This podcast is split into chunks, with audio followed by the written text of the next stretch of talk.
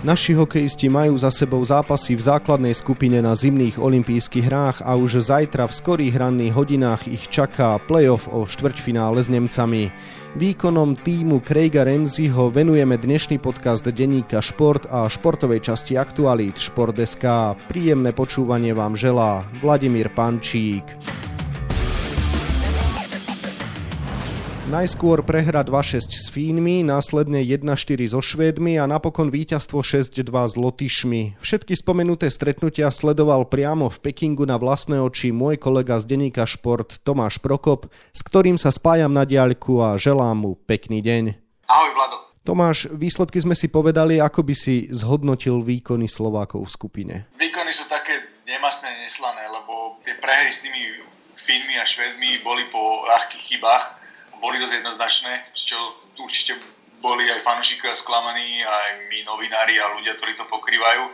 A potom sa aspoň schopili a vyhrali nad tými Lotyšmi, kde boli dominantne lepší. Sice tí Lotyši vyrovnali a potom sa aj dotiahli trošku, ale ten náš tým bol jasne lepší a vyhral úplne zaslúžene. Výhry nad Fínskom a Švédskom asi očakával iba málo kto, ale spomenul si chyby, tak z čoho teda vyplývali? Dobre to vystihol Peter Cehlarik, že mám pocit, že až príliš ľahko sa dávajú proti nich góly. Že vlastne Fíni, ktorí nám dlhodobo nesedia, tak tam bola tá hra až príliš otvorená. Naši sa hrnuli dopredu a potom prepadávali vzadu.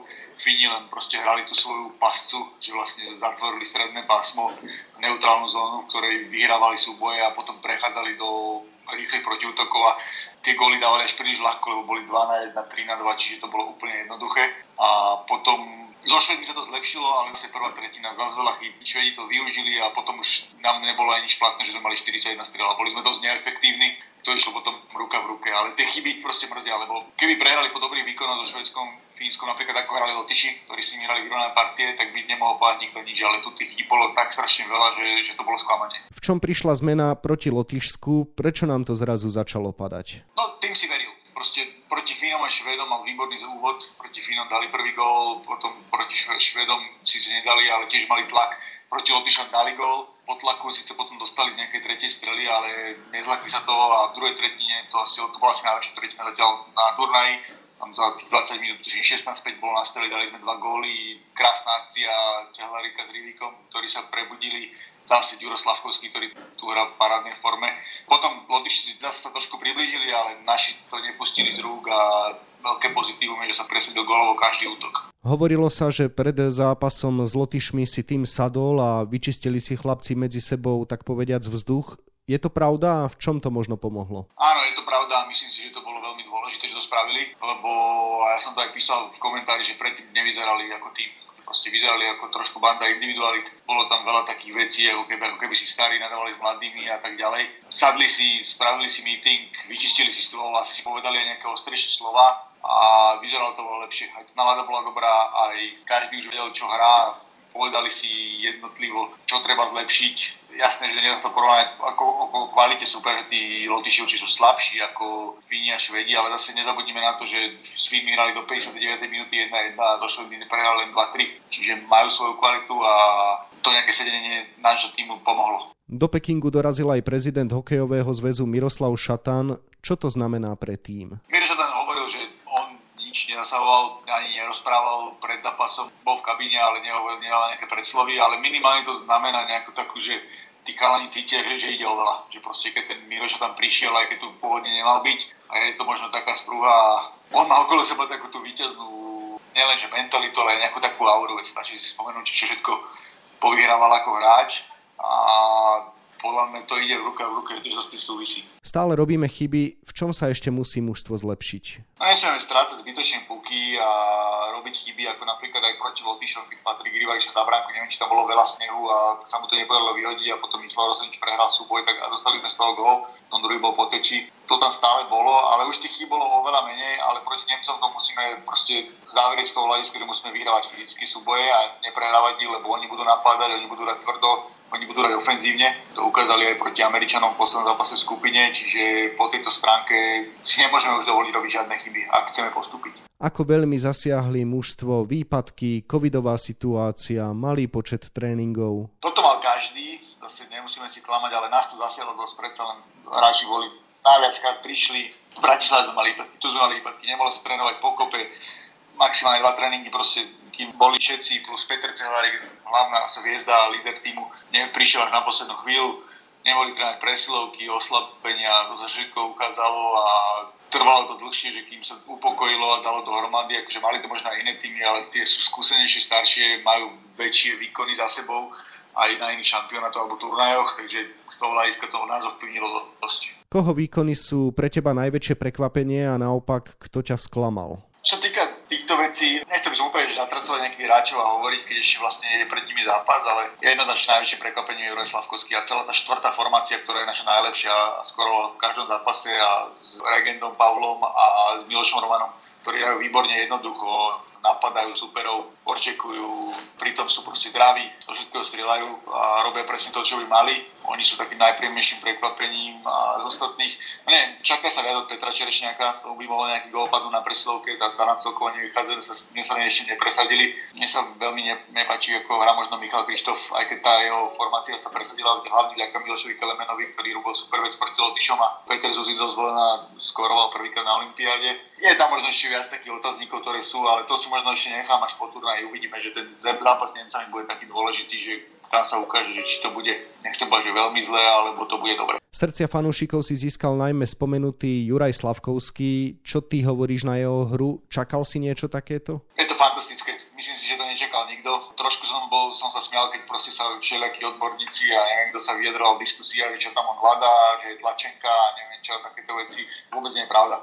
Napriek tomu, že v januári skoro vôbec nehral, mal COVID a hrali iba jeden zápas do TPS Turku, tak sa super pripravil a ukázal, že neskutočne rastie. Dobre to vystil Robert Zaruba, známy komentátor Českej televízie, ktorý to presne povedal, že na ňom je vidieť, že on keď príde na nejaký level, tak mu chvíľku trvá, kým sa, kým sa mu prispôsobí a potom po chvíli začne vyčnívať a vyčníva aj tu. Máme takú príhodu z poslednej, z posledného možno tréningu, ktorý bol, že, že dobrovoľničky Šínska asi 7 bolo, všetci sa chceli s ním fotiť a je to, aj zámorskí novinári si majú okolo neho záujem a už sa ani Česi to úplne nesmejú, keď hovoríme to prirovnanie s Jaromírom Jagrom mladým. Juraj Slavkovský teda vzbudzuje veľkú pozornosť aj mimo nášho týmu? Jednoznačne, jednoznačne. Tak je po skupinovej fáze najlepší strelcom so 4 gólmi, že to, to, je proste 17 rokov. Keď to prirovnáme, tak v slovenskej histórii sa niečo podobné podarilo len Miroslavovi Šatonovi v Lillehammeri 94, ale on mal 19 rokov, ktorý mal úžasný turnaj, keď dal 9 gólov v 8 zápasoch a Juraj to má super naštartované a chalani sa až smejú, že cehlári, čo všetci sa chytajú jeho hokejky. No to sa trošku toho strelecké šťastie nalepilo aj na nich. Brankárskou jednotkou sa napokon stal Patrik Rybár. Očakával si to? Úprimne poviem, že nie, aj keď Paťo si to zaslúži, lebo predsa prišiel na tú olympijskú kvalifikáciu, kde išiel z Bieloruska, kde išiel do Minsku, kde mal sa išiel preorientovať prvýkrát išiel chytať K, ale prišiel, podrobil si tú dvojku. Tuto prekvapujúco, ako keby bol na začiatku trojka, ale tým, že Matej Tomekovi nevyšiel ten zápas začiatok so Švedmi, tak dostal šancu, odchytal výborne tie dve tretiny a potom proti Lotyšom tam spravil chybu pri prvom gole, keď ide na jeho hru, lebo tam stratil puk ale potom mal aj dobré zákroky a vyzerá spolahlivo, hlavne ide z neho taký kľud, takže právom zatiaľ jednotka. Problém máme na vhadzovaniach, v ktorých sme vôbec najhorší. Z čoho to vyplýva? Vyplýva to z toho, že proste máme malých centrov, alebo máme prerobených centrov. Lebo napríklad Marek Rivik je výborný v tomto, že, že už dlho centra, ale tiež najprv hral krydelníka a na tom boli mu to až tak nejde. Libor Udaček je v mojich očiach skôr viac krydelník, aj keď hráva centra. Zase Michal Krištov je malý, že nemá tú páku pri buli, ktoré to potrebuje a čo sa týka Miloša Romana, ten tiež na to musí zapracovať. Akože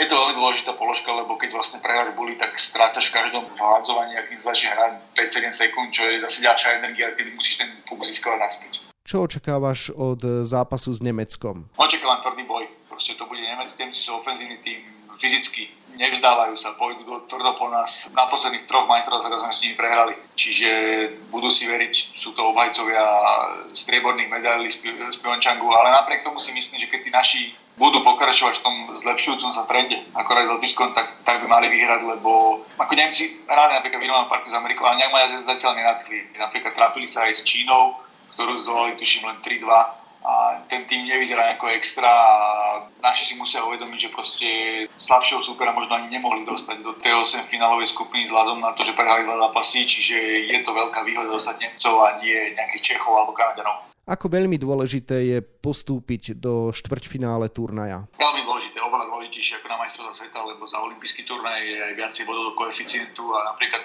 poviem to tak, že keby sme, sme zdolali Nemcov a Česi zdolali Švajčarov, tak sa dostaneme na 8. miesto v rebríčku IGA, kde sme ne, neboli dlho. A to znamená, že keď sa človek udrží na takomto mieste, tak nemusí tú olympijskú kvalifikáciu, ktorú si môžeme spomínať, aká bola ťažká v auguste.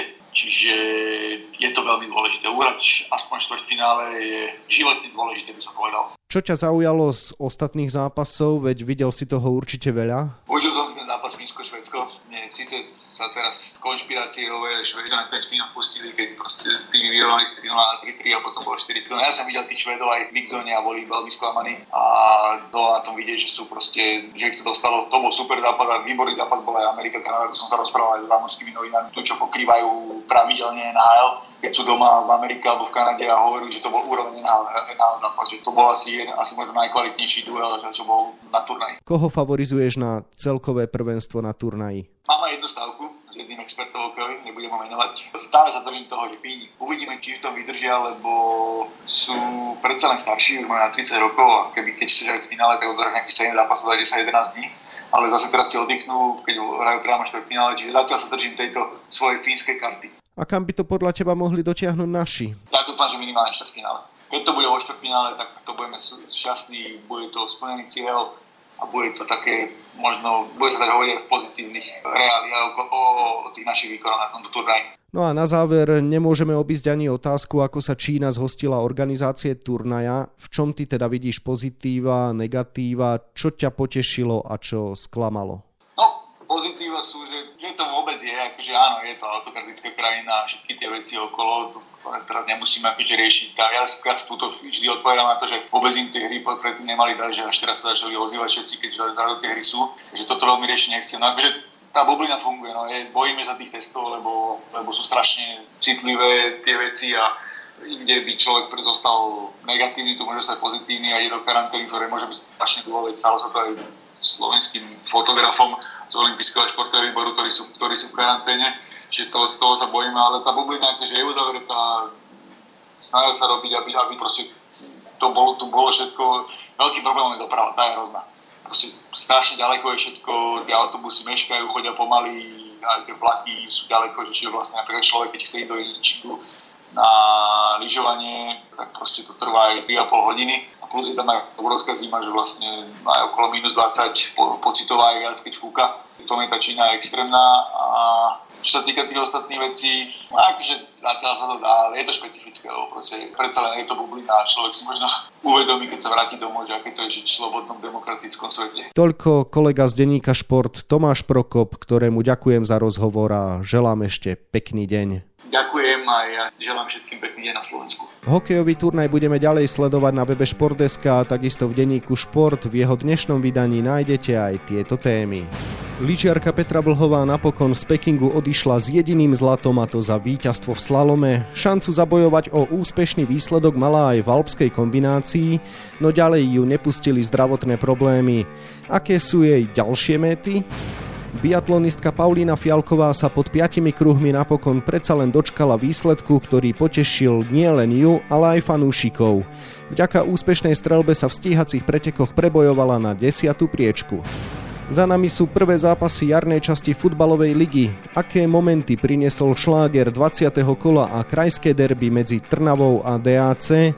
No a hlbšie mapujeme aj rázny krok Slovana Bratislava do súťažného roka. Majster rozdrvil Senicu 5-0. Na 28 stranách je toho samozrejme oveľa viac. Scenár dnešného podcastu sme naplnili a zostáva nám sa už iba rozlúčiť. Ešte pekný deň vám od mikrofónu želá Vladimír Pančík.